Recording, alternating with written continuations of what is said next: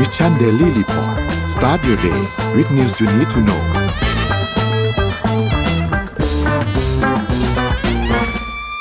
สวัสดีครับยินดีต้อนรับเข้าสู่ Mission Daily Report ประจำวันที่ 14 กันยายน 2566 นะครับ วันนี้คุณอยู่กับพวกเรา 2 คนตอน 7 โมงถึง 8 โมงเช้า สวัสดีพี่อ้อมครับ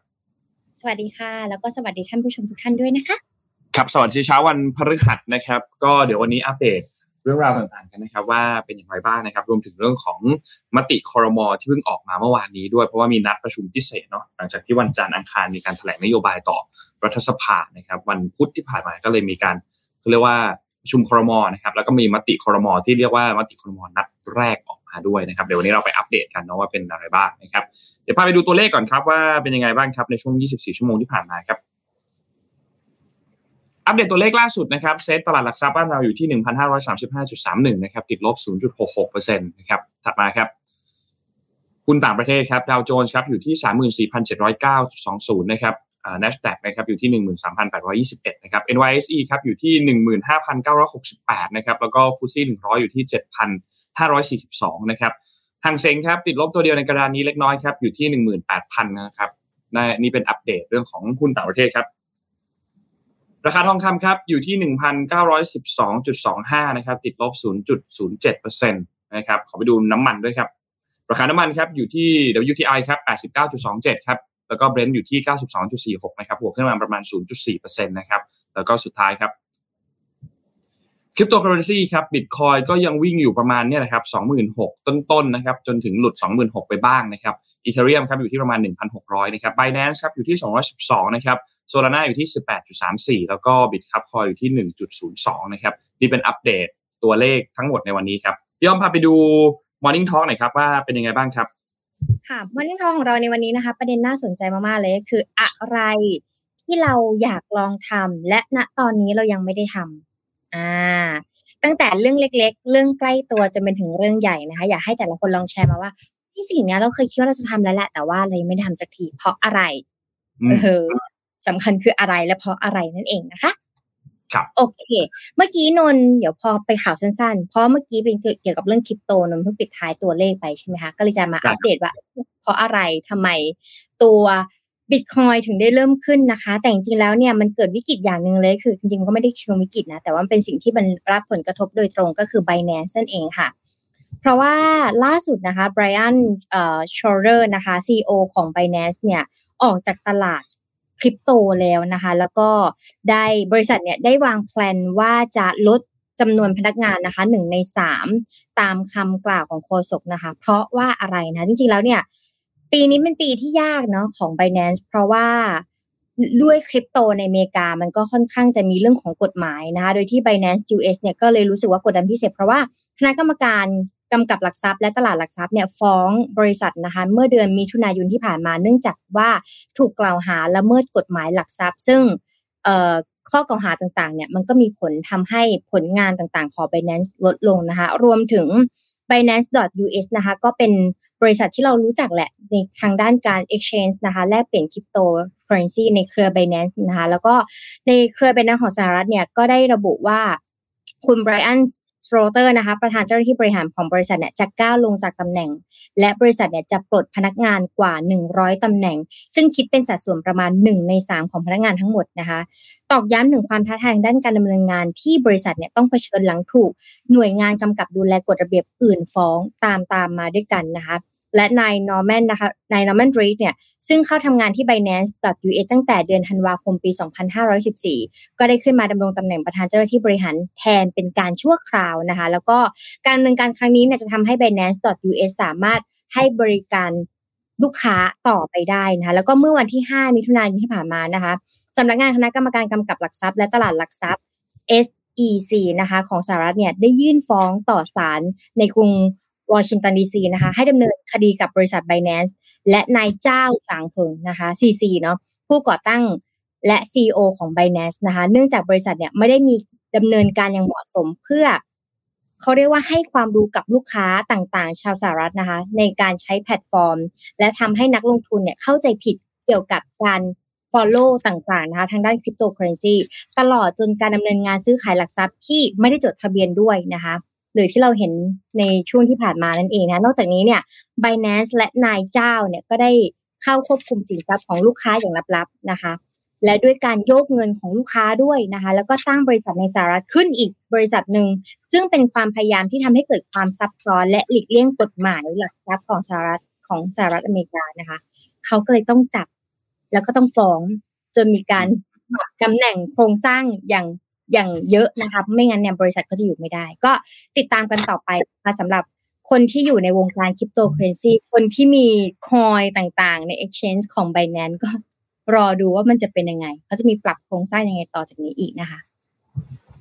ครับรอติดตามดูครับ อันนี้ก็เป็นอีกหนึ่งเรื่องหนึ่งที่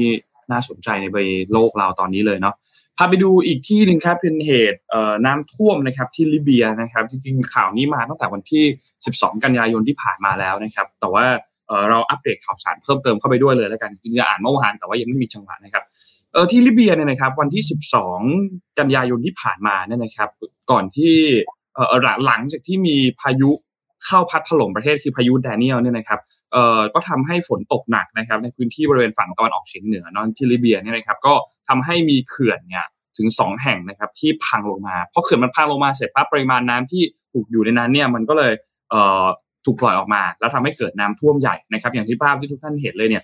การน้ำท่วมค่อนข้างหนักนะครับแล้วก็ตัวเลขที่ได้รับการรายงานล่าสุดณปัจจุบันเนี่ยคือตัวเลขผู้เสียชีวิตอย่างน้อยคือ 2,000 คนนะครับแล้วก็มีประชาชนอย่างน้อยประมาณ 10,000 คนที่ณปัจจุบันนี้เนี่ยยังคงสูญหายอยู่ นะครับทีนี้เหตุการณ์ในครั้งนี้เนี่ยนะครับทางด้านของโฆษกกองทัพแห่งชาติลิเบีย หรือว่าทางคุณอาเมดมิสมารีเนี่ยนะครับก็บอกว่าสาเหตุที่เขื่อนสองแห่งที่ตั้งอยู่ในบริเวณเมืองเดอร์นาเนี่ยพังทลายลงมาเนี่ยเพราะว่าแรงกดดันจากน้ำท่วม แล้วก็น้ำที่ไหลทะลักมาเนี่ยนะครับทำให้สะพานสามแห่งเนี่ยถล่มลงไปด้วยนะครับแล้วก็พวกสิ่งปลูกสร้างพวกตึกพวกอะไรต่างๆ ที่อยู่ในชุมชนเนี่ยก็จมหายลงไปหมดในทะเลเลยนะครับ ทางด้านหัวหน้าหน่วยงานฉุกเฉินและรถพยาบาลของลิเบียเนี่ยนะครับได้มีการให้สัมภาษณ์กับสื่อต่างประเทศอย่าง CNN นะครับก็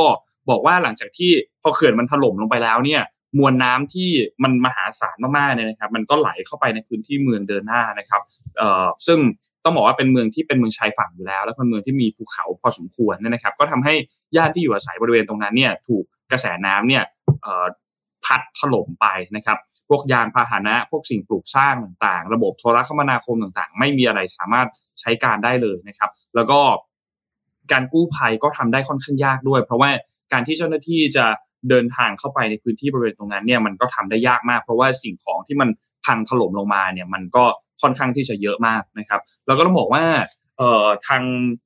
คุณอาลีที่เป็นหัวหน้าหน่วยงานฉุกเฉินเนี่ยนะครับเขาบอกว่า ลิเบียเนี่ยไม่ได้มีการเตรียมพร้อมรับมือกับหายนะที่มันใหญ่ขนาดนี้มาก่อน ก็เลยไม่คิดไม่คาดคิดว่าเอ่อจะเกิดเหตุการณ์แบบนี้ขึ้นและที่สำคัญก็คือไม่ไม่เคยเจอเหตุการณ์ที่รุนแรงขนาดนี้ขึ้นด้วยนะครับ ซึ่งโอเคหนึ่งก็ต้องยอมรับว่าลิเบียเองก็มีข้อบกพร่องในเรื่องของแผนการรับมือพวกภัยพิบัติต่างๆเนี่ยนะครับ เพราะว่า ก่อนหน้านี้ทางการไม่ได้มีการศึกษาเรื่องของสภาพอากาศ ระดับน้ำทะเลระดับน้ำฝนความเร็วลมให้ดีมากพอรวมถึงไม่ได้มีการสั่งอพยพประชาชนที่อยู่แนวตามแนวเส้นทางของพายุด้วยจนสุดท้ายก็เกิดเหตุการณ์อย่างที่ทุกท่านเห็นเนี่ยนะครับ ทีนี้อัปเดตข้อมูลมาล่าสุดเมื่อวานนี้เลยเนี่ยนะครับ ก็อย่างที่บอกว่าจำนวนผู้เสียชีวิตก็ยังคงทะลุสองหมื่นสองพันคนอยู่ แล้วก็มีสูญหายประมาณหลักหมื่นคนนะครับ หลังจากที่เกิดเหตุที่เกิดขึ้นเนี่ยนะครับ พื้นที่ประมาณหนึ่งในสี่ของเมืองก็คือเมืองเดอร์นาที่ได้รับความเสียหายนะครับ ถูกมวลน้ากวาดจนหายไปหมดเลยนะครับ แล้วก็ตัวเลขที่รายงานอย่างที่บอกว่ามันมีความแตกต่างกัน เจ้าหน้าที่ที่ลิเบียบางส่วนก็มีการประเมินยอดผู้เสียชีวิตว่าอาจจะไปมากถึงประมาณ 5,000 คนนะครับ ซึ่งต้องบอกว่าในเมืองเดอร์นาเนี่ยประชากรที่อาศัยอยู่เนี่ยนะครับมีอยู่ประมาณ 1 2 5 0 0 0 คนนะครับ แล้วก็ต้องบอกว่าสภาพเมืองก็ค่อนข้างหนักครับเละเทะนะครับ รัฐมนตรีว่าการกระทรวงการบินพลเรือนเนี่ยนะครับในฝั่งของลิเบียตะวันออกเนี่ยนะครับก็มีการให้สัมภาษณ์กับรอยเตอร์ บอกว่าต้องบอกว่าทั้งพื้นที่ทั้งในทะเลทั้งหุบเขา ทั้งใต้อาคารเนี่ยมีร่างของผู้เสียชีวิตเต็มไปหมดนะครับแล้วก็เมืองเนี่ยพังไปมากกว่า 25%นะครับก็ในปัจจุบันตอนนี้ก็มีการประสานงานกับทางด้านของ OCHA นะครับหรือว่ากิจการด้านมนุษยธรรมแห่งสหประชาชาตินะครับเพื่อที่จะมีการระดมทีมเข้าไป ช่วยเหลือประชาชนในลิเบียนะครับแล้วก็มีชาติอื่นๆที่ส่งความช่วยเหลือเข้ามานะครับ ซึ่งก็มีตุรกีด้วยนะครับ ก็ไม่ว่าจะเป็นยานพาหนะสำหรับค้นหาผู้รอดชีวิตเรือกู้ภัยเครื่องปั่นไฟอาหารน้ำต่างๆนะครับ แล้วก็มีการเสริมกำลังเจ้าหน้าที่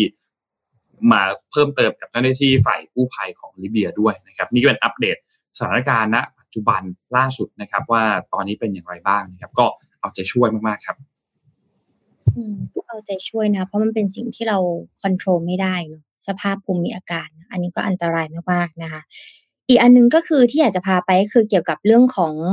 สภาพแวดล้อมเหมือนกันค่ะ แต่เป็นมุมของประเทศฝรั่งเศสนะคะ เพราะว่าล่าสุดค่ะ ฝรั่งเศสเนี่ยสั่งระงับจำหน่าย iPhone 12 เพราะว่าปล่อยรังสีสูงเกินมาตรฐานนะคะ นายชองโนเอลบาโรนะคะ รัฐมนตรีว่าการกระทรวงดิจิทัลของฝรั่งเศสเนี่ยให้สัมภาษณ์กับหนังสือพิมพ์เลอปาริเซียงนะคะ ซึ่งมีการเผยแพร่ต่อสาธารณชนเนี่ยในวันที่ 12 กันยายนที่ผ่านมานะคะว่า Apple เนี่ยจะต้องหยุดจำหน่ายโทรศัพท์เคลื่อนที่รุ่น iPhone 12 ในฝรั่งเศสนะคะ เนื่องจากมีการแผ่รังสีสูงเกินมาตรฐานค่ะ ทางนี้เนี่ยในบาโรระบุว่า N เอ่อ ANFR นะคะซึ่งเป็นหน่วยงานกำกับดูแลด้านรังสีของฝรั่งเศสเนี่ยได้แจ้งการตัดสินใจเรื่องระงับการจำหน่าย iPhone 12 ในฝรั่งเศสกับ Apple เรียบร้อยแล้วนะคะหลังผลการทดสอบเนี่ย ระบุว่าอัตราการดูดกลืนพลังงานจำเพาะของ iPhone 12 นั้นเนี่ยสูงเกินมาตรฐานที่กำหนดที่กฎหมายเนี่ยเขาได้กำหนดเอาไว้ ในบาโรก็ระบุอีกค่ะว่า การปรับปรุงซอฟต์แวร์นั้นเนี่ยเพียงพอที่จะแก้ไขปัญหาเรื่องรังสีดังกล่าวนะ โดย Apple เนี่ยวางจำหน่าย iPhone 12 ตั้งแต่ปี 2513 Apple เนี่ยควรจะจัดการกับเรื่องนี้ภายใน 2 สัปดาห์ หมายความว่าเขาเคยคุยกันไปแล้ว เคยตรวจจับไปแล้วและเคยบอกไปแล้วนะคะ แต่ก็ยังนิ่งอยู่นะคะ แต่ว่าถ้าเกิดหาก Apple เนี่ยยังไม่ทำยังไม่ทำการแก้ไขเนี่ย จะมีการสั่งให้เรียกคืนโทรศัพท์ที่เป็นรุ่น iPhone 12 ทั้งหมดเลยค่ะสำนักงานข่าวรอยเตอร์นะคะ รายงานว่าสหภาพยุโรปได้กำหนดเกณฑ์มาตรฐานสำหรับ SAR นะคะของโทรศัพท์เคลื่อนที่เอาไว้ ซึ่งการศึกษาทางวิทยาศาสตร์หลายชิ้นเนี่ยระบุว่ารังสีดังกล่าวเนี่ยอาจเพิ่มความเสี่ยงก่อให้เกิดมะเร็งได้ และนายบาโรนะคะก็ได้กล่าวว่า การส่งผลกระทบหรือว่าการทดสอบตัวรังสีนี้เนี่ยส่งให้กับหน่วยงานกำกับดูแลระเบียบของประเทศอื่น ๆ ใน EU ด้วยนะคะ เพื่อมาเช็คว่าเธอเจอไหมฉันเจอแล้วนะ เธอโอเคหรือเปล่านะคะ และการตัดสินใจครั้งนี้เนี่ยจะส่งผลกระทบเยอะมากเลยนะ คือบ้านเราจริงๆเพิ่งเปิดตัว iPhone ไปใช่ไหมแต่ iPhone 12 มันเพิ่งเปิดไปเมื่อสองสามปีที่แล้วใช่ไหมอ่า ดังนั้นเนี่ย ไม่ได้เช็คว่าแต่ละที่เป็นยังไงและรุ่นหลังจากนั้นจะเป็นยังไง เพราะ iPhone 12 ก็มี iPhone 13 iPhone 14 แล้วเดี๋ยวจะมี iPhone 15 มันจะส่งผลกระทบยังไงบ้างนะคะ แต่ณตอนนี้ค่ะ Apple เนี่ยก็ยังไม่ได้มาออกแสดงความคิดเห็นต่างๆ ในเรื่องนี้ เพราะว่าอีเวนต์เขาเพิ่งจบไปนะคะ เดี๋ยวจะมาดูว่าเป็นยังไง ถ้าแบรนด์มันจะเป็นยังไง ก็ก็ไม่รู้ แต่ถ้าเราเป็นสาวก Apple เราก็ยังอาจจะใช้อยู่ อ่านะนั่นนั่นสิครับ ก็รอดูครับ ก็ต้องรอดูครับรอดูเรื่องนี้ครับ เพราะว่าก็เพิ่งเปิดตัว iPhone 15 มาด้วย iPhone 14 ก็เอาออกจากเอาออกจากร้านทันทีเลยเหมือนกันนะครับสำหรับร้าน Official ของ Apple นะ แล้วก็รอติดตามดูครับว่า iPhone นนอยากไปจับเครื่องจริงมากเลยอะอยากรู้ว่ามันเครื่องจริง texture เป็นยังไง เพราะว่าไอ้วัสดุที่เปลี่ยนไปของรุ่นโปรที่มันเป็นไทเทเนียมอันนี้ก็ ก็น่าสนใจแล้วก็รีวิวหลายๆอันก็บอกว่ามันน้ำหนักมันเบาลงพอสมควรเหมือนกันพอเปลี่ยนวัสดุอะไรเงี้ยก็เดี๋ยวรอดูครับ แต่ยังไม่โดนฮะ ยังไม่โดนครับ เราจะยังไม่ซื้อครับ เราจะอีกสองรุ่นครับ ใช่ไหมเราจะอีกขอขออีกสองรุ่นครับโนว่าไอโฟนนนมันยังใช้เรายังไม่รีบเรายังไม่รีบขนาดนั้นสิบเอ็ดเรายังใช้ได้อยู่ครับ ขอขออีกนิดนึงอะพาไปดูต่อครับ ขอพาไปที่รัสเซียนิดนึงครับ เออหลังจากเมื่อวานนี้เนี่ยเรามีการรายงานข่าวเรื่องของการที่เออคิมจองอึนเนี่ยเดินทางไปที่รัสเซียใช่ไหมครับเพื่อไปพบกับวลาดิเมียร์ปูตินนะครับ ซึ่งก็ต้องบอกว่าเป็นหน้าข่าวอันหนึ่งที่คนเนี่ยให้ความสนใจกันค่อนข้างเยอะมาก ไม่ว่าจะเป็นทางด้านของฝั่งสหรัฐเองรวมถึงเกาหลีใต้เองด้วยนะครับ ก็ค่อนข้างให้ความสนใจกับข่าวนี้ค่อนข้างเยอะ เพราะว่ากลัวว่า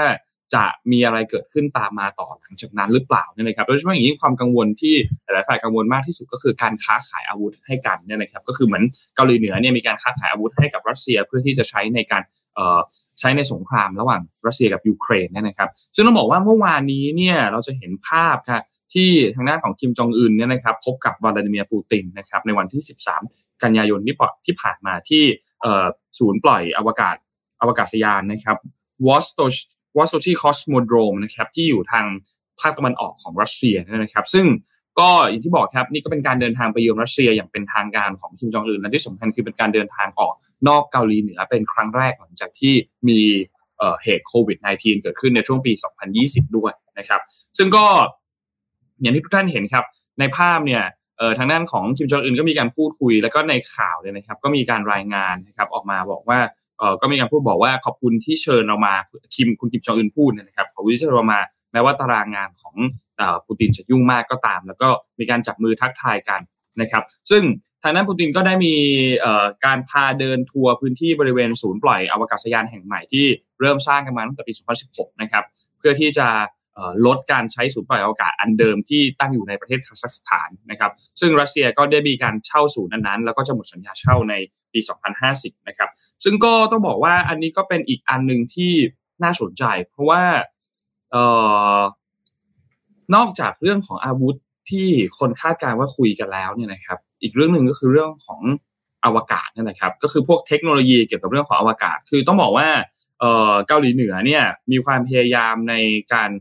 ทำโครงการที่เกี่ยวข้องกับเรื่องของด้านดาวเทียมของเกาหลีเหนืออยู่นะครับ ซึ่งแน่นอนว่าเมื่อวานนี้ก็มีการขอความช่วยเหลือมีการขวนขอ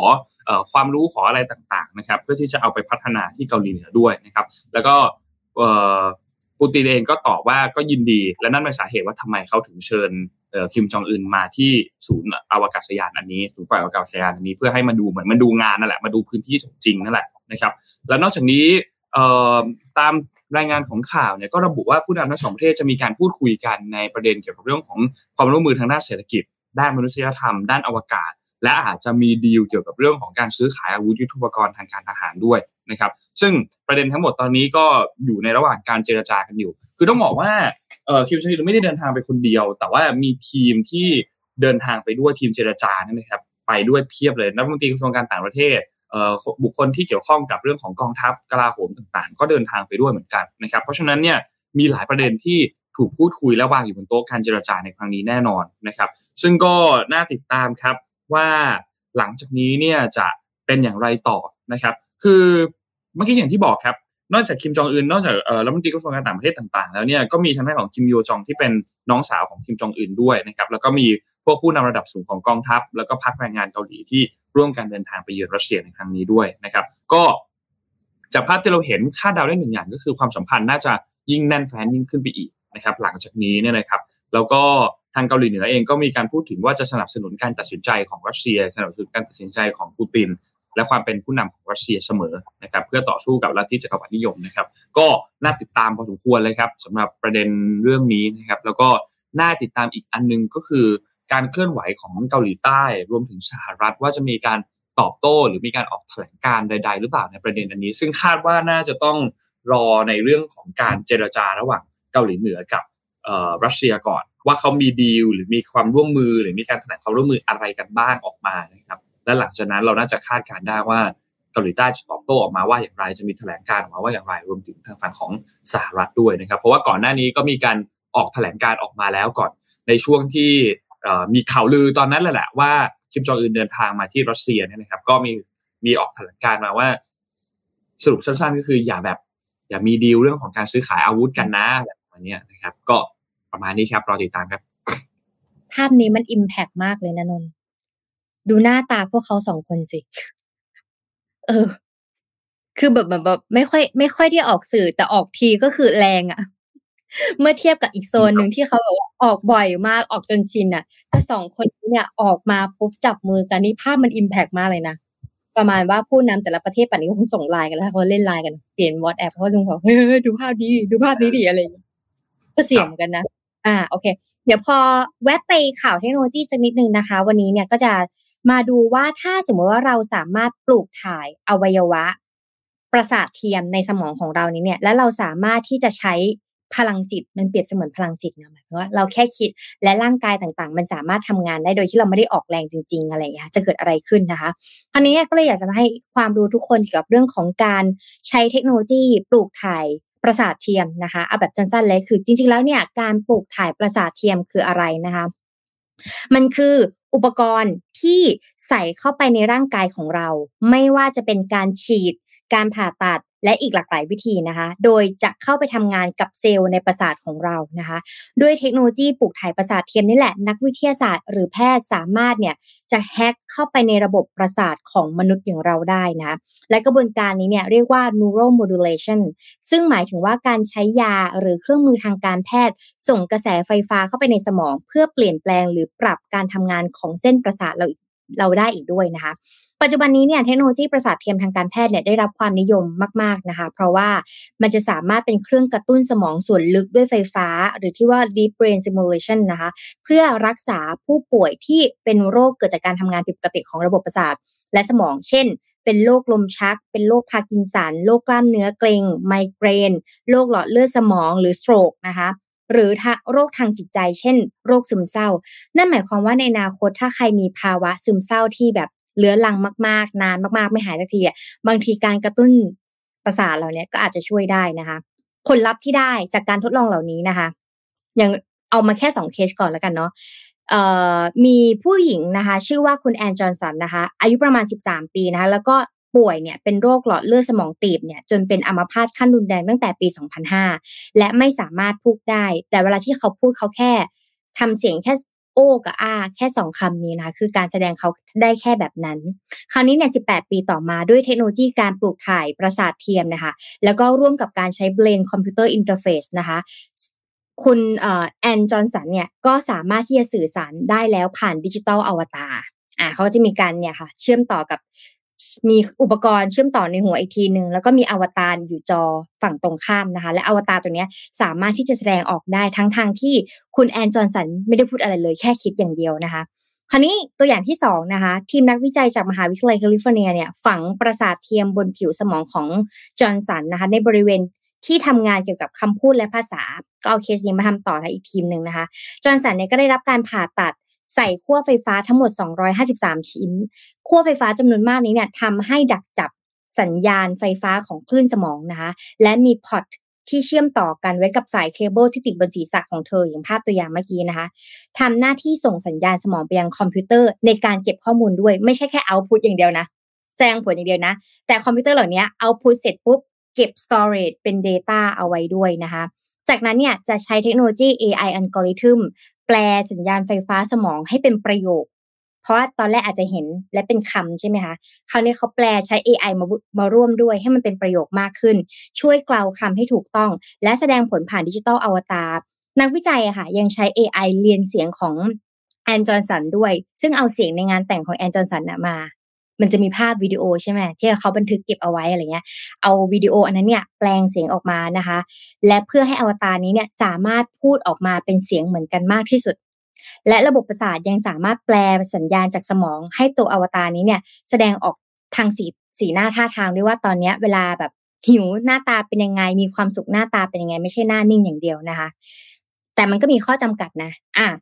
เทคโนโลยีเหล่านี้ค่ะ มันถอดรหัสคำพูดได้ก็จริง แต่มันอาจจะยังไม่ได้แม่นยำนัก โดยมีอัตราข้อผิดพลาดเนี่ยอยู่ที่ประมาณ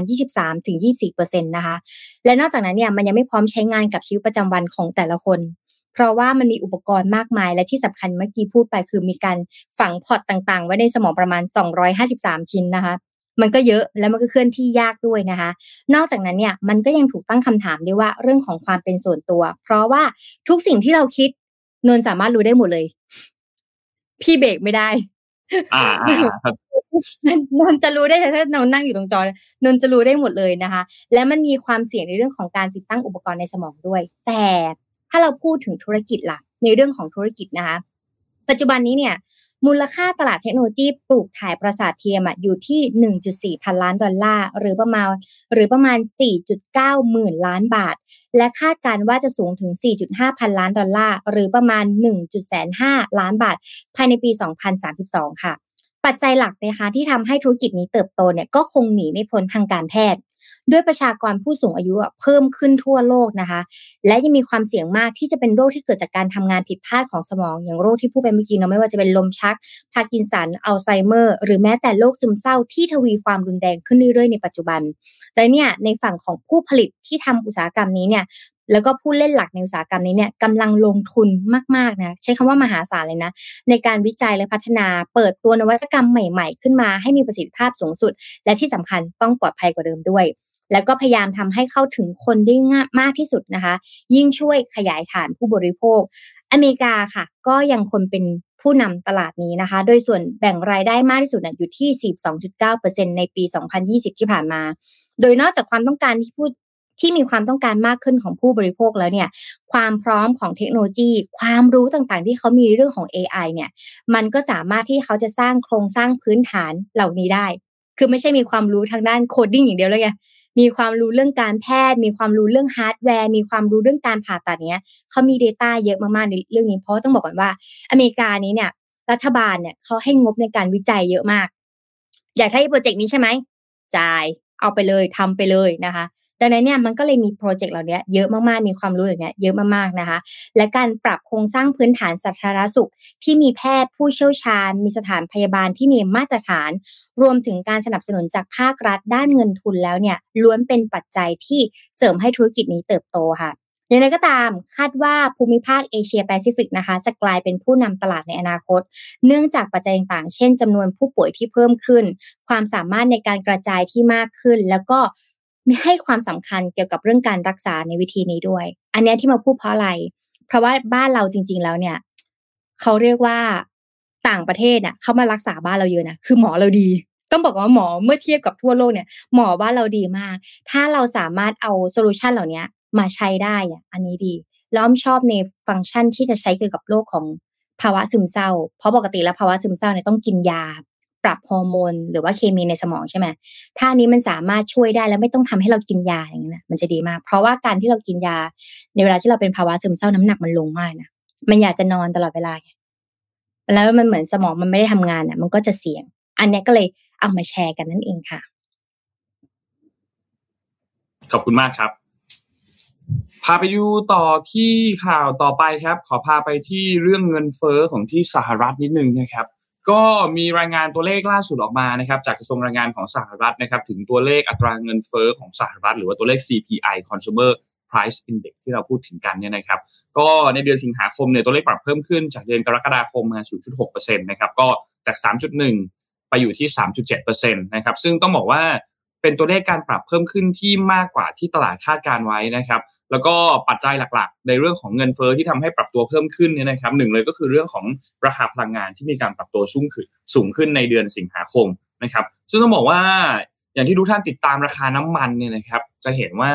ราคาน้ำมันเนี่ยมันปรับตัวขึ้นอยู่ตลอดนะครับในช่วงที่ผ่านมาไม่ว่าจะเป็นจากปัจจัยที่ดีมานมันสูงขึ้น และจากปัจจัยที่เหล่าประเทศผู้ผลิตน้ำมันทั้งหลายมีการตัดกำลังการผลิตลง แล้วก็วางแผนตัดกำลังการผลิตล่วงหน้าไปจนถึงสิ้นปี 2023 นี้ด้วย นะครับ ซึ่งอย่างที่บอกครับราคาน้ำมันดิบในเดือนสิงหาคมเนี่ยปรับตัวสูงขึ้นที่สุดในรอบ 10 เดือนนะครับ ซึ่งราคาพลังงานเองก็ทำให้ปัดเป็นปัจจัยหลักเลยหลักที่ทำให้อัตราเงินเฟ้อมีการปรับตัวเพิ่มสูงขึ้นอย่างมากนะครับ ส่วนอัตราเงินเฟ้อเมื่อไม่รวมราคาพลังงานแล้วเนี่ยจะปรับตัวลดลงนะครับ เพราะฉะนั้นเงินเฟ้อจากพลังงานรอบนี้คือปรับมีผลค่อนข้างเยอะนะครับ มีนักวิเคราะห์มีการพูดถึงนะครับจาก Great Hill Capital นะครับก็มีการพูดถึงบอกว่าราคาน้ำมันเนี่ยมีที่พุ่งขึ้นอย่างต่อเนื่องเนี่ยนะครับ ก็ทำให้ณปัจจุบันตอนนี้ทางตลาดเองก็เริ่มกังวลเกี่ยวกับเรื่องของภาวะเงินเฟ้อมากขึ้นนะครับ ซึ่งมันอาจจะไปส่งผลต่อทำให้เฟดเนี่ยมีการตรึงอัตราดอกเบี้ยอยู่ที่ระดับที่สูงต่อไปเป็นระยะเวลานานมากขึ้นนะครับ แล้วก็กังวลว่าเฟดอาจจะมีการปรับอัตราดอกเบี้ยขึ้นอีกด้วยซ้ำในเดือนพฤศจิกายนที่จะมาถึงนี้นะครับ ซึ่งถ้าไปดู ข้อมูลที่นักลงทุนมีการเหมือนแบบคาดการณ์กันเนี่ยนะครับก็ให้น้ำหนักถึง 93%ที่เฟดเนี่ยจะคงอัตราดอกเบี้ยไว้อยู่ที่ระดับ 5.25%ถึง 5.50%ในการประชุมที่วันที่ 19 ถึง 20 พฤศจิกายนที่จะมาถึงนี้นะครับ แล้วก็ต้องบอกว่าอันเนี้ยเป็นอันหนึ่งที่ที่น่าติดตามมากๆนะครับ แล้วก็การที่อัตราเงินเฟ้อปรับตัวเพิ่มสูงขึ้นเนี่ย ส่งผลให้เป้าหมายของธนาคารกลางสหรัฐที่ต้องคือกรอบเขาที่เขาต้องการโกเขาคือ 2%ใช่ไหมครับอัตราเงินเฟ้อเนี่ยนะครับ ก็น่าติดตามเหมือนกันว่าในวันที่ 20 กันยายนนี้เอ้ย 20 กันยายนนี้ที่จะมีการประชุมของเฟดเนี่ยนะครับจะออกมาในรูปแบบไหนนะครับเมื่อกี้นนพูดผิดนิดนึงไออัตราดอกเบี้ยที่คงไว้ณปัจจุบันตอนนี้คือ 5.25ถึง5.50 เขาจะประชุมกัน 19-20 แล้วอีกทีหนึ่งคือเดือนพฤศจิกายนนะครับซึ่งพฤศจิกายนก็คาดว่าน่าจะยังคงตรึงไว้อยู่ ถ้าสถานการณ์เนี่ยเป็นแบบนี้นะ แต่ถ้าตัวเลขเงินเฟ้อมันพุ่งปรับขึ้นมาอีก ก็มีโอกาสที่จะมีการปรับเพิ่มอัตราดอกเบี้ยขึ้นมาเหมือนกันนะครับ ก็น่าติดตามดูว่าหลังจากนี้เนี่ยจะเอาอย่างไรกันต่อนะครับสำหรับตัวเลขของเงินเฟ้อที่ณปัจจุบันตอนนี้ได้รับผลกระทบมาจากเรื่องของราคาพลังงานค่อนข้างเยอะ แล้วก็ ไม่ใช่แค่ตัวเลขที่สหรัฐตัวเลขของบ้านเราเองก็ได้รับผลกระทบจากเรื่องของราคาพลังงานเช่นเดียวกันนะครับแต่อาจจะมีเรื่องของราคาอาหารอะไรต่างๆ เพิ่มเติมเข้ามาด้วย แต่ว่าหลักๆเนี่ยในทั่วทั้งโลกก็ยังเจอเรื่องนี้อยู่นะครับที่สหรัฐก็ยังเจอเรื่องของเงินเฟอ้อที่จีนตอนนี้ก็เพิ่มคลี่คลายมากขึ้นสมควรในเรื่องของเงินฝืดในช่วงที่ผ่านมาเนี่ยนะครับ ประมาณนี้ครับสำหรับข่าวอัตราเงินเฟอ้อล่าสุดของที่สหรัฐครับ อ่าพอนนพาไปที่อัตราเงินเฟ้อสหรัฐนะคะ ก็อยากมาดูที่อังกฤษค่ะ เราอะจะรู้ว่าจริง ๆ แล้วพลังงานสะอาดอะมันดีนะ แต่ล่าสุดค่ะอังกฤษเนี่ยประกาศเพิ่มนะคะ ว่าจะไม่ลงทุนในพลังงานสะอาดทำให้เสียโอกาสในการสร้างงานจนถึง9จุดหมื่นตำแหน่งนั่นเองนะคะ สถาบันเปลี่ยนผ่านพลังงานมหาวิทยาลัยโรเบิร์ตกอร์ดอนในเมืองเอ่ออเบอร์ดีนของสกอตแลนด์นะคะ ระบุว่าหากอังเอ่อหากอังกฤษเนี่ย ไม่เพิ่มการลงทุนในจำนวนมากนะคะ ทางด้านพลังงานหมุนเวียนในช่วงที่มีการใช้น้ำมัน และก๊าซลดลงนั้นเนี่ยตำแหน่งงานในภาคส่วนของพลังงานนอกชายฝั่งเนี่ย กว่าประมาณ 95,000 ตำแหน่งเนี่ยอาจจะต้องเผชิญความเสี่ยงในการที่ไม่มีงานทำนะคะนายพอลเดอร์ลิงนะคะผู้อำนวยการสถาบันเปลี่ยนผ่านพลังงานเนี่ยกล่าวว่า แรงงานเนี่ยมีศักยภาพมหาศาลที่จะทำให้ธุรกิจเติบโต หากอังกฤษนะคะบรรลุเป้าหมายทางด้านพลังงานสะอาดแล้ว แต่ความก้าวหน้าเนี่ยที่ช้าเกินไป มีแนวคิดและแต่ถ้าเกิดเรายังทำอะไรที่มันช้าเกินไปนี่เนี่ยอาจจะทำให้งานภาคส่วนของพลังงานนอกชายฝั่งเนี่ยลดลงประมาณ 15%ภายใน ช่วงสิ้นศตวรรษนี้นะคะ คราวนี้เป้าหมายทางด้านสภาพภูมิอากาศของอังกฤษภายในปี 2513 เนี่ยเขาได้คาดการเอาไว้ว่า พลังงานลมนอกชายฝั่งประมาณ 50 กิกะวัตต์นี้เนี่ยรัฐบาลยังไม่ได้ตั้งเป้าที่จะสร้างพลังงานไฮโดรเจน 10 กิกะวัตต์ และโรงกักเก็บคาร์บอน ซึ่งมีความสามารถในการดักจับคาร์บอนได้มากถึง 30 ล้านตันต่อปี ภายในปี 2513 นะคะ และอังกฤษนี้เนี่ยจะเป็นตลาดแรงงานลมนอกชายฝั่งที่ใหญ่เป็นอันดับสองของโลก แต่แรงกดดันทางด้านเงินเฟ้อนี่แหละค่ะและต้นทุนต่างๆ ในการทำงานเนี่ยมันเพิ่มสูงขึ้น มันก็เลยมีอุปสรรคในการที่จะขยายตัวของธุรกิจนี้ในเศรษฐกิจนี้นะคะ และนอกจากนี้เนี่ยแผนการทางด้านพลังงานนอกชายฝั่งเนี่ยยังประสบปัญหาต่างๆ ไม่ว่าจะเป็นเรื่องของการประมูลโครงการใหม่หลายโครงการเหมือนบ้านเราประมูลหลายโครงการนะแต่มัน ในเมื่อสัปดาห์ที่แล้วเนี่ยไม่สามารถที่จะดึงดูดบรรดาผู้เสนอราคาได้เลยว่าเป็นยังไง เพราะว่าด้วยตลาดที่เงินเฟ้อสมมติเราบิดราคาประมาณเนี้ยแต่ว่าในอนาคตเนี่ยมันถ้าเงินเฟ้อมากๆ มันก็ไม่คุ้มสำหรับคนทำใช่ไหมคะมันก็เลยยังไม่ได้ข้อสรุปสักทีว่าใครจะเป็นคนทำนะคะ และรายงานเนี่ยได้ระบุว่าตำแหน่งงานจำนวนมากภาคส่วนของพลังงานสะอาดเนี่ยจะได้แรงงานจากเดิมที่ทำงานอยู่ในอุตสาหกรรมพลังงานฟอสซิลอยู่แล้ว ซึ่งหากบรรลุเป้าหมายการเปลี่ยนผ่านครั้งนี้ ที่เอาคนที่ทำงานในฟอสซิลอยู่แล้วเนี่ยมาทำงานพลังงานทางด้านไฮโดรเจน มาทำงานทางด้านพลังงานสะอาดมากขึ้นนี้เนี่ยจำนวนแรงงานในภาคส่วนพลังงานนอกชายฝั่งจะสามารถเติบโตได้ถึงประมาณ 50%สถาบันเปลี่ยนผ่านพลังงานเนี่ยก็ยังบ่งชี้อีกว่า ยังมีโอกาสครั้งใหญ่ในการสร้างงานจำนวนมาก อย่างไรก็ตามค่ะ หากไม่สามารถบรรลุเป้าหมายในการเปลี่ยนผ่านไปสู่พลังงานสะอาด โอกาสเหล่านี้ก็จะหายไปนั่นหมายความว่า พลังงานก็หายากขึ้น เงินเฟอ้อก็มากขึ้นในขณะเดียวกันคนก็ตกงานประมาณเกือบแสนคนนั่นเองนะคะ อันนี้คือสิ่งที่เกิดขึ้นก็อันนี้ก็ต้องน่าติดตามนะ เพราะว่าอันนี้มีปัญหาทางด้านประชากรนะแต่ขอพาไปแวบอีกนิดนึงของญี่ปุ่น ล่าสุดสำหรับใครที่จะไปญี่ปุ่นนะคะ ในช่วงนี้นะคะ ต้องวางแผนดีๆ เพราะว่า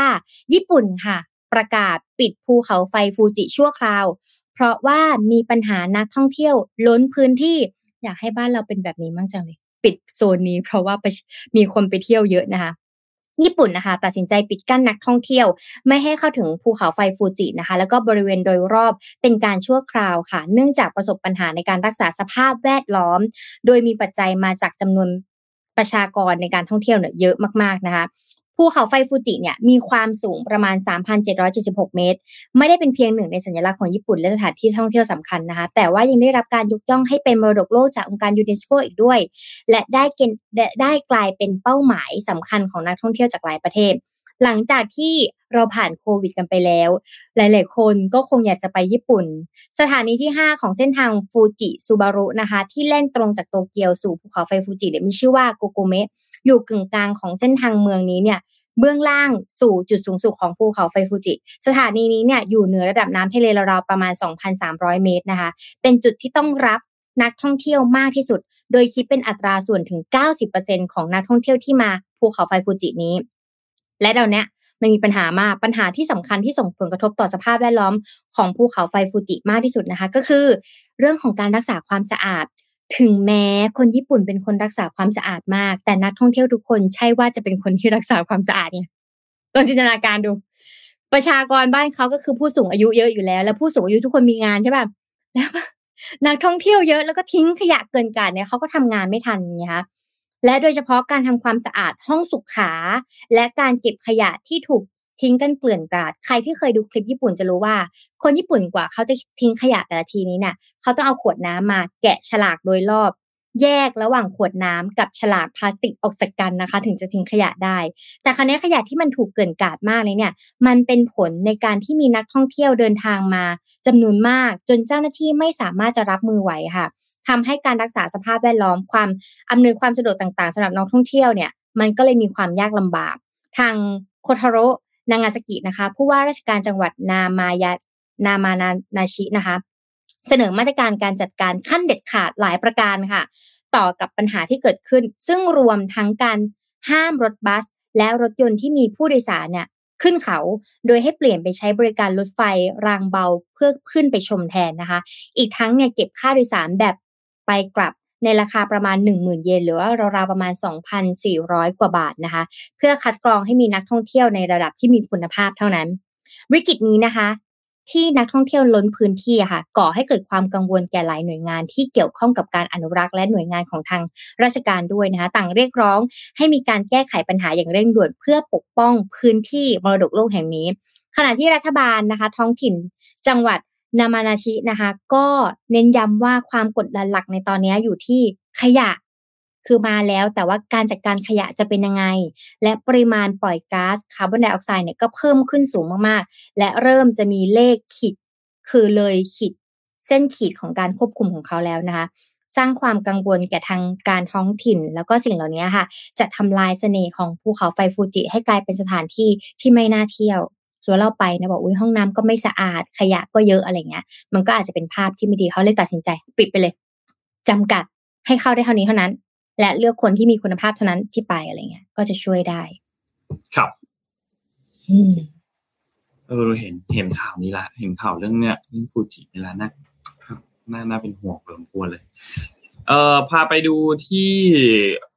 มติคอรมอนัดแรกนิดนึงครับ ไปสรุปกันนิดนึงว่า ใน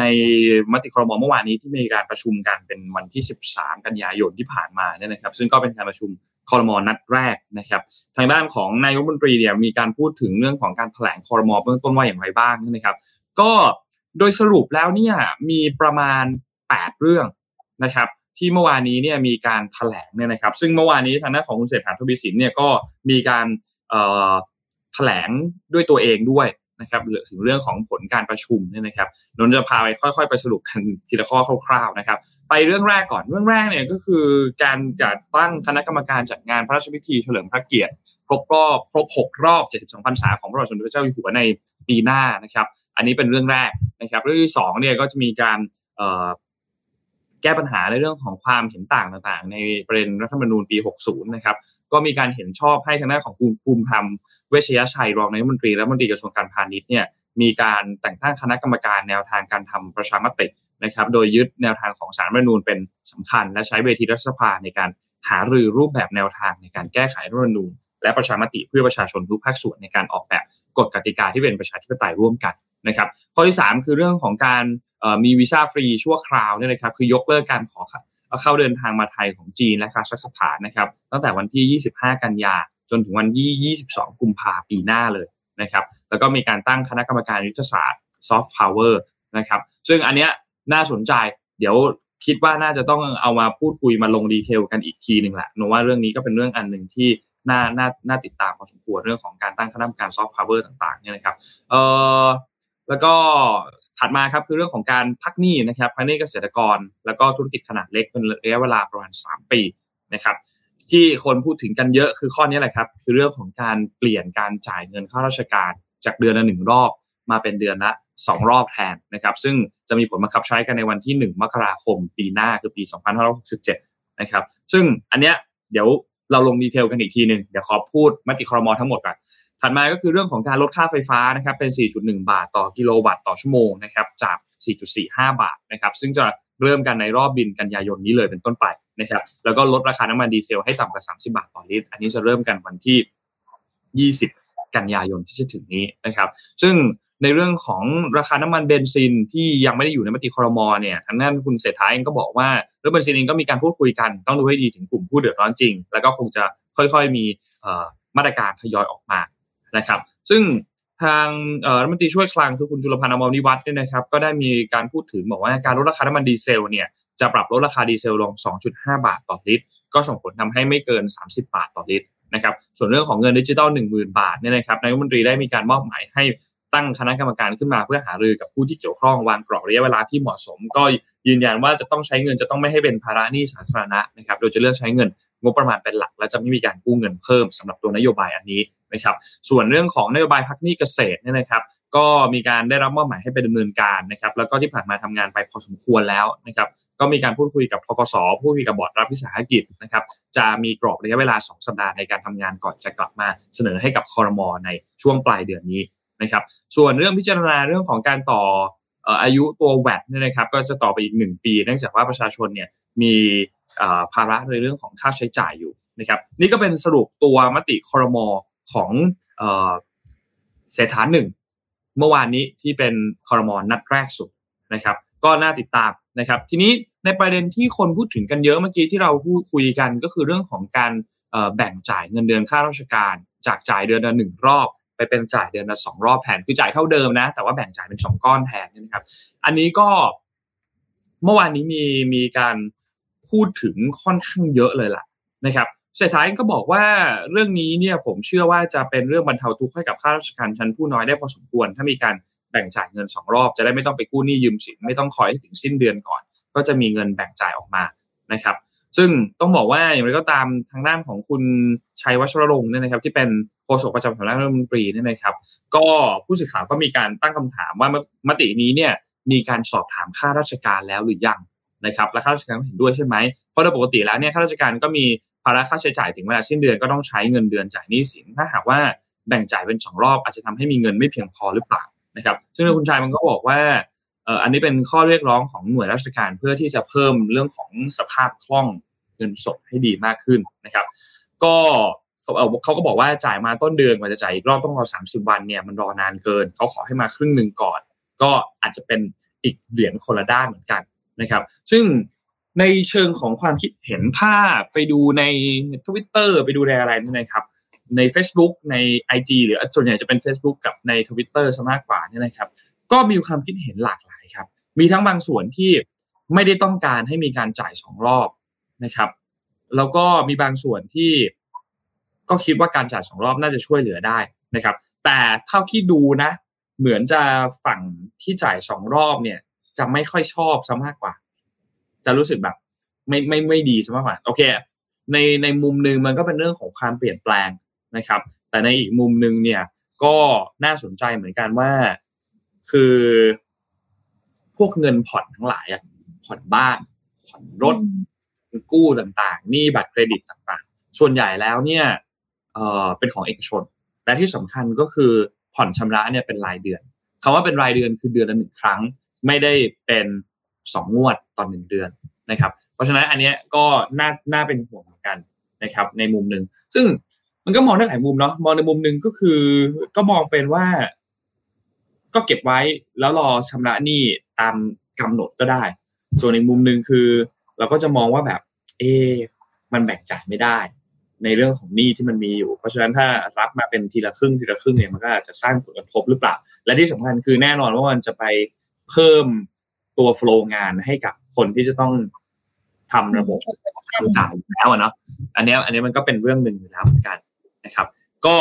ต้องรอดูครับ เพราะว่าณปัจจุบันตอนนี้ข้าราชการในระบบเนี่ย จากข้อมูลของกรมบัญชีกลางเนี่ยนะครับ มีอยู่ประมาณสองล้านคนนะครับ เพราะฉะนั้นถ้าต้องทำจ่ายสองรอบก็คือเพิ่มมาอีกเท่าหนึ่งอะเพิ่มเพิ่มเพิ่มการทำจ่ายมาอีกเท่าหนึ่งจากสองล้านก็ต้องจ่ายทำจ่ายเป็นสี่ล้านรอบนะครับ ซึ่งก็ก็ก็ ไม่รู้เหมือนกันว่ามันจะส่งผลกระทบกับเรื่องโฟล์เรื่องอะไรต่างๆ มากน้อยแค่ไหนนะครับ โดยเฉพาะบ้านเราที่แบบเรื่องเอกสารทุกอย่างไม่ว่าจะเป็นการกู้อ่าใช่สินใช่เชื่อการเนี่ยเออเรื่องแบบเอกสารมันเออดีเทลเยอะบ้านเราดีเทลเยอะอะไรเงี้ยจริงๆก็ก็ก็มีหลายมุมมองแล้วแต่ว่าพี่ว่ามันก็ดีนะ ถ้าสมมติว่าทำให้มันจ่ายสองรอบแต่ สิ่งที่เราต้องทำมากๆเลยคือการให้ความรู้เรื่องการเงินส่วนบุคคล เห็นด้วยครับเออเรื่องเรื่องเออเรื่องนี้สำคัญสุดเพราะว่าเพราะว่าคือคือการทำจ่ายรอบหนึ่งกับสองรอบก็เรื่องหนึ่งนะมันมันก็เป็นอืมส่วนหนึ่งเท่านั้น แต่ว่าการที่จะเอาเงินอันนั้นมาบริหารต่อได้ อันนี้ในในฐานะบุคคลแล้วเนี่ยหนูว่าอันเนี้ยเป็นเรื่องสำคัญมากเหมือนกัน อืมอืมจริงๆแล้วเหมือนการให้ให้เงินเดือน ต้นสองรอบหรือรอบเดียว หรือจะสามรอบสี่รอบในอนาคตสมมุตินะก็ดีนะมันช่วยให้เราสามารถ manage ได้ดีแต่ ถ้าเรา manage ไม่ดีอะอันเนี้ยความรู้เรื่องการเงินอะสำคัญ จริงๆแล้วมันควรจะต้องมีกองหนึ่งที่แบบว่ามีเรื่องนอกจากการศึกษาเนอะความรู้อืมเรื่องการเงินของคนที่แบบทางภาครัฐอะควรจะต้องแบบว่าเข้าไปให้ความรู้ตรงนี้กับประชาชนทุกหน่วยงานอะไรเงี้ยครับมันมีประโยชน์มาก เพราะถ้าเรามีความรู้เรื่องการเงินเราจะได้ไม่ต้องเป็นหนี้เพิ่มไงเราจะสร้างหนี้ที่ดีไม่ใช่สร้างหนี้ที่เสียอะไรอย่างเงี้ยอืมยังไงครับมันก็จะพอกไปเรื่อยๆนั่นเองนะคะ เอ่อยวพอพามาอีกข่าวหนึ่งก็คือกำลังดูว่าอะอะไรดีอะพอพูดถึงเรื่องเงินก็เลยจะพาเว็บไปที่เวียดนามสักนิดหนึ่งค่ะ เพราะว่าใครที่เคยก็จะรู้เขาก็ดังนั้นเนี่ย เวียดนามนะคะ ก็เลยจะเพิ่ม สัดส่วนการจ่ายเงินไร้เงินสดค่ะ ให้ได้ 50%ภายใน 2 ปีข้างหน้านะคะสำนักงานสำนักงานข่าวซินหัวนะคะ รายงานว่ากรุงฮานอยประเทศเวียดนามนะคะ เมื่อวันที่10เมื่อวานนี้นะคะ กระทรวงอุตสาหกรรมและการค้านะกำพยายามดำเนินแผนการระดับชาตินะคะว่าการพัฒนาอีเพิ่มสัดส่วนเงินที่ผู้ให้บริการ เลย ของการชำระเงินแบบไร้เงินสดนะคะ ในกิจกรรมอีคอมเมิร์ซนี้นะคะ ภายใน 2 ปีข้างหน้า เพราะว่าเขาจะทำคือใครที่เคยทำงานกับเวียดนามก็จะรู้ว่า สู้ใจสู้ มีความพยายามสูงแอปต่างๆ คริปโตต่างๆ ส่วนใหญ่มันก็จะมาจากเวียดนามนี่แหละค่ะ ดังนั้นเนี่ยจะดีกว่าไหม ถ้าเราทำระบบอีคอมเมิร์ซเป็นของตัวเอง เพราะทีม dev เขาก็พร้อม และในขณะเดียวกันเนี่ยทำระบบการจ่ายเงินแบบไร้เงินสดด้วยก็จะดีมากนะคะ ศูนย์ข้อมูลทางเทคโนโลยีดิจิทัลนะคะสำนักงาน อีคอมเมิร์ซและเศรษฐกิจดิจิทัลสังกัดกระทรวงอุตสาหกรรม และการค้าของเวียดนามนะคะ จะเปิดตัวระบบเฝ้ารับรองความปลอดภัยของการดำเนินธุรกิจในกิจกรรมต่างๆ ของอีคอมเมิร์ซด้วยนะคะ โดยมุ่งคุ้มครองสิทธิผู้บริโภคในสภาพแวดล้อมดิจิทัล และดูแลผลประโยชน์ของทุกฝ่ายค่ะ ไม่ว่าจะเป็นฝ่ายขาย ฝ่ายซื้อ ฝ่ายขนส่งนะคะ แล้วก็ที่สำคัญคือฝ่ายธุรกรรมของออนไลน์ด้วย ปัจจุบันนี้นะคะ การชำระเงินแบบไร้เงินสดเนี่ยเพิ่มสูงขึ้นในเวียดนาม ทั้งในแง่จำนวนแล้วก็จะในแง่ของมูลค่าด้วย โดยเพิ่มขึ้นประมาณ 52.35%ในช่วง 5 เดือนแรกของปีนี้ 50%เลยนะ 50 กว่าเปอร์เซ็นต์นะ 5 เดือนแรกในปีนี้นะ เยอะมากเลยนะ ส่วนการชำระเงินผ่านทางออนไลน์ของเวียดนามนี้เนี่ยอยู่ในแนวโน้มที่ขาขึ้น ขึ้นขนาดไหนขึ้นอยู่ที่ 75.54%นะคะในแง่จำนวนและ 1.77%ในแง่ของมูลค่าค่ะขณะที่การชำระเงินผ่านโทรศัพท์มือถือเนี่ยเพิ่มขึ้น 64.26%ในแง่ของจำนวนนะคะ แล้วก็ 7.65%ในแง่ของมูลค่า ส่วนการชำระเงินผ่าน QR code เพิ่มขึ้น 151.41%ในแง่ของจำนวนนะคะ แล้วก็ 30.41%ในแง่ของมูลค่า เขาก็เลยมองว่าการชำระเงินผ่านดิจิตอลนี่แหละ โอ้โห มันบูมมากๆนะคะ บริษัทไหนที่อยากจะทำนะคะ ก็เขาก็คือเขาก็ open ด้วยนะคะ ในด้านการชำระเงินผ่านจุดชำระหน้าร้านนะคะ ก็เพิ่มขึ้น 30.35%ในแง่ของจำนวน และ27 27.27%ในแง่ของมูลค่านะคะก็จะเห็นว่าเวียดนามเวียดนามก็จะกลับมาทางด้านอีคอมเมิร์ซมากขึ้น จะดูว่าเขาจะมาไทยไหม เหมือนที่เราใช้แอปอื่น ครับคือค่าส่งมันจะลดลงเพราะตอนนี้ t ิ k t o k เก็บค่าส่งแล้วนะตั้งแต่วันที่หนึ่งกันยาที่เราไม่ไม่ได้เสียค่าส่งมาเป็นไปปีเนี่ยตอนนี้ t ิ k t o k เก็บแล้วถ้าเวียดนามถูกมาเริ่มแล้วใช่ไหมเก็บแล้วเผื่อเวียดนามมาจะได้ไม่ต้องเสียค่าครับโอเคครับอืมอะน่าจะประมาณนี้ครับ พาไปดู Morning Talk กันต่อเลยดีกว่า ข่าวนนน่าจะน่าจะครบละ นี่ในในคอมเมนต์ก็ยังมีการพูดคุยเรื่องของการ จ่ายสองรอบอยู่นะหนูว่าเป็นประเด็นอันหนึ่งที่คนให้ความสนใจค่อนข้างเยอะเนาะแล้วก็น่าน่าสนใจมาก คือระบบของข้าราชการบางส่วนในระบบของข้าราชการเนี่ยก็ต้องบอกว่าเอ่อเนี่ยอย่างที่คอมเมนต์คนนี้พูดถึงเนี่ยเงินเข้าบัญชีให้เรา ไม่ใช่ว่ามาหักจากในบัญชี ถ้ามีเงินหักต่างๆเกินห้าสิบเซนมันจะไม่พอนะครับ อันนี้ก็ก็เป็นเป็นส่วนหนึ่งที่ที่น่าสนใจเหมือนกัน คือ เท่าที่นนอ่านเนี่ยนะครับ แล้วก็ลองลองเซิร์ชหาข้อมูลดูก่อนที่เขาจะมีการมีมติครมออกมาเขาบอกว่าเขาศึกษามาแล้ว แล้วก็ไปถามเหมือนแบบไปถามความคิดเห็นของราชการมาแล้ว บอกว่าเอออันนี้มันเป็นเป็นความเป็นแบบสิ่งที่เขาต้องการอะไรเงี้ย ซึ่งในในโซเชียลมีเดียบางส่วน ที่บอกว่าเป็นข้าราชการเนี่ย ก็บอกว่าเป็นข้าราชการกัน แต่ว่าไม่ไม่ไม่อยากได้อันนี้นี่นะครับ แล้วก็อันนี้ก็บอกว่าในเรื่องของจ่ายเงินเดือนสองรอบเนี่ยไม่ได้อะไร แต่ที่ควรทาคือเรื่องของเพิ่มรายได้ให้ข้าราชการให้พนักงานต่างๆนะครับ แล้วก็มีเรื่องของเงินที่ตกเปิดด้วย อันนี้ก็ก็ก็เยอะมาเหมือนกันนะครับคำถามที่น่าสนใจคือที่เขาบอกว่าไปถามข้าราชการมาแล้วเนี่ยเขาไปถามมันเยอะแค่ไหนศึกษามาดีแค่ไหนอะไรเงี้ย ก็อันนี้ก็ก็น่าสนใจแล้วคือเอาจริงๆก็มันพูดยากสำหรับนนสำหรับนนท์นะคือมันพูดยากว่าในโซเชียลมีเดียพูดถึงแบบหนึ่งเนี่ย แล้วข้าราชการเขาพูดว่ายังไงบ้าง มันก็ยังยังพูดยาก เพราะว่าที่เราเห็นวิพากษ์วิจารณ์กันเนี่ย บางส่วนก็บางส่วนก็เป็นข้าราชการ บางส่วนก็ไม่ใช่เนาะเพราะว่าเรื่องนี้มันเป็นมติคอรมอแล้วก็คนก็ถูกพูดถึงกันเยอะเหมือนกัน แต่ถ้าถามส่วนตัวนะ เอาแบบส่วนตัวเฉยๆนะ ไม่ไม่ในฐานะถ้าเราไม่ได้เป็นข้าราชการ แต่เราได้เงินเดือนสองรอบอย่างเงี้ยโนว่ามันขึ้นอยู่กับวางแผนนะคือถ้าถ้าวางแผนแล้วนิ่งแล้วอะ มันก็ไม่มีปัญหาเท่าไหร่ แต่ต้องยอมรับว่าเออในเรื่องของการเงินส่วนบุคคล แต่ละคนมีปัญหาไม่เหมือนกันครับ บางคนมีภาระหนี้เยอะบางคนไม่ไม่ได้มีภาระหนี้อะไร การแบ่งจ่ายรอบหนึ่งหรือสองรอบอาจจะไม่ได้ส่งผลกระทบกับเขามากบางคนส่งผลกระทบค่อนข้างเยอะในทางที่ดีไปในทางที่ไม่ดีอะไรเงี้ย ก็นั่นแหละครับน่าน่าติดตามเหมือนกันครับ ว่าเรื่องนี้ที่สุดแล้วพอไปเริ่มต้นกันในวันที่หนึ่งมกราคมปีหน้าเนี่ย จะมีแรงเสียดทานตามกลับมามากน้อยแค่ไหน อันนี้เราต้องรอติดตามกันครับพาไปดูมาร์นิ่งทอกันดีกว่าพี่อ้อมวันนี้ ได้ครับมันนิ่งทอของเราในวันนี้นะคะ ก็คือว่าอะไรบ้างที่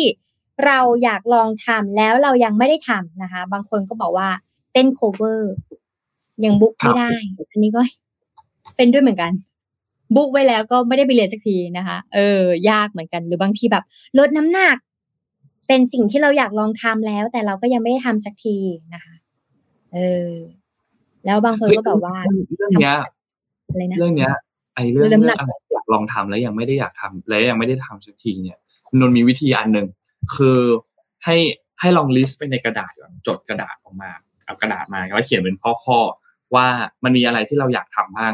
โดยที่คุณปล่อยจอยไปเลยจับเวลาห้านาที แล้วปล่อยจอยไปเลยเขียนไปเลยว่าอยากทำอะไรบ้างอยากทำอะไรบ้างอย่างเงี้ย แล้วก็เขียนนี้นี้เขียนนี้เขียนไปก่อน แล้ว พอเขียนเสร็จปุ๊บสเต็ปต่อไปก็คือค่อยมาตัด ค่อยมาตัด ในแต่ละข้อที่คุณคิดว่าเออมันไม่ได้ไม่ได้อยากทำขนาดนั้น ไม่ได้อยากทำขนาดนั้น ให้มันเหลือน้อยน้อยลงก่อน แล้วค่อยเลือกมาเป็นท็อปทรีทีหนึ่งจากที่เราตัดไปแล้วอะว่าเราอยากทำอะไรมากที่สุด อันนี้มันจะแบบ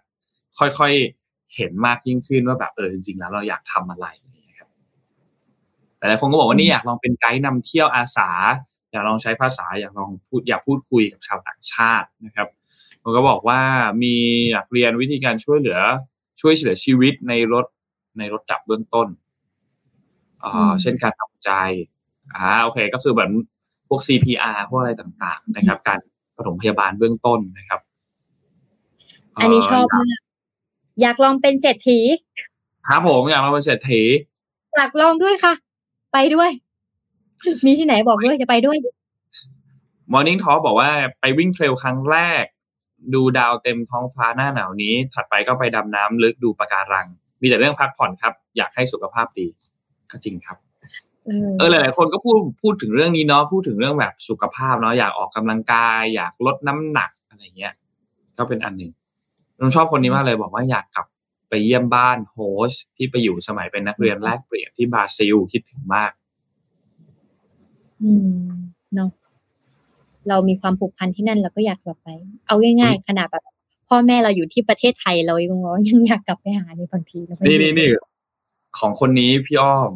อยากโดดเออสกายไดรฟ์แต่เป็นคนกลัวความสูง คิดว่าน่าจะหัวใจวายก่อน ที่ประตูเครื่องบินจะเปิดเวลากระโดดนนท์ก็กลัวความสูงเหมือนกัน ตอนนี้นนท์เหมือนกัน ไม่รู้จะเป็นยังไงนนท์ใช้วิธีแก้คือนนท์พยายามไปปีน ผาจำลองอยู่ช่วงนี้ไอไอปีนผาใน คือมันอืมมันก็ อันนั้นมันก็สูงนะพอมองลงไปมันก็ก็สูงเหมือนกันอะแล้วเวลาขาลงคือมันต้องกระโดดลงมาเนาะมันก็ก็ก็วัดใจเหมือนกัน แต่ว่าก็ถามว่าดีขึ้นไหมมันก็มันก็ยังไม่ค่อยดีขึ้นหรอกครับ มันมันก็ มันก็มันก็กลัวทุกครั้งที่จะกระโดดกลัวทุกครั้งที่ตอนปีนขึ้นไปอย่างเงี้ยแต่มันก็สนุกดี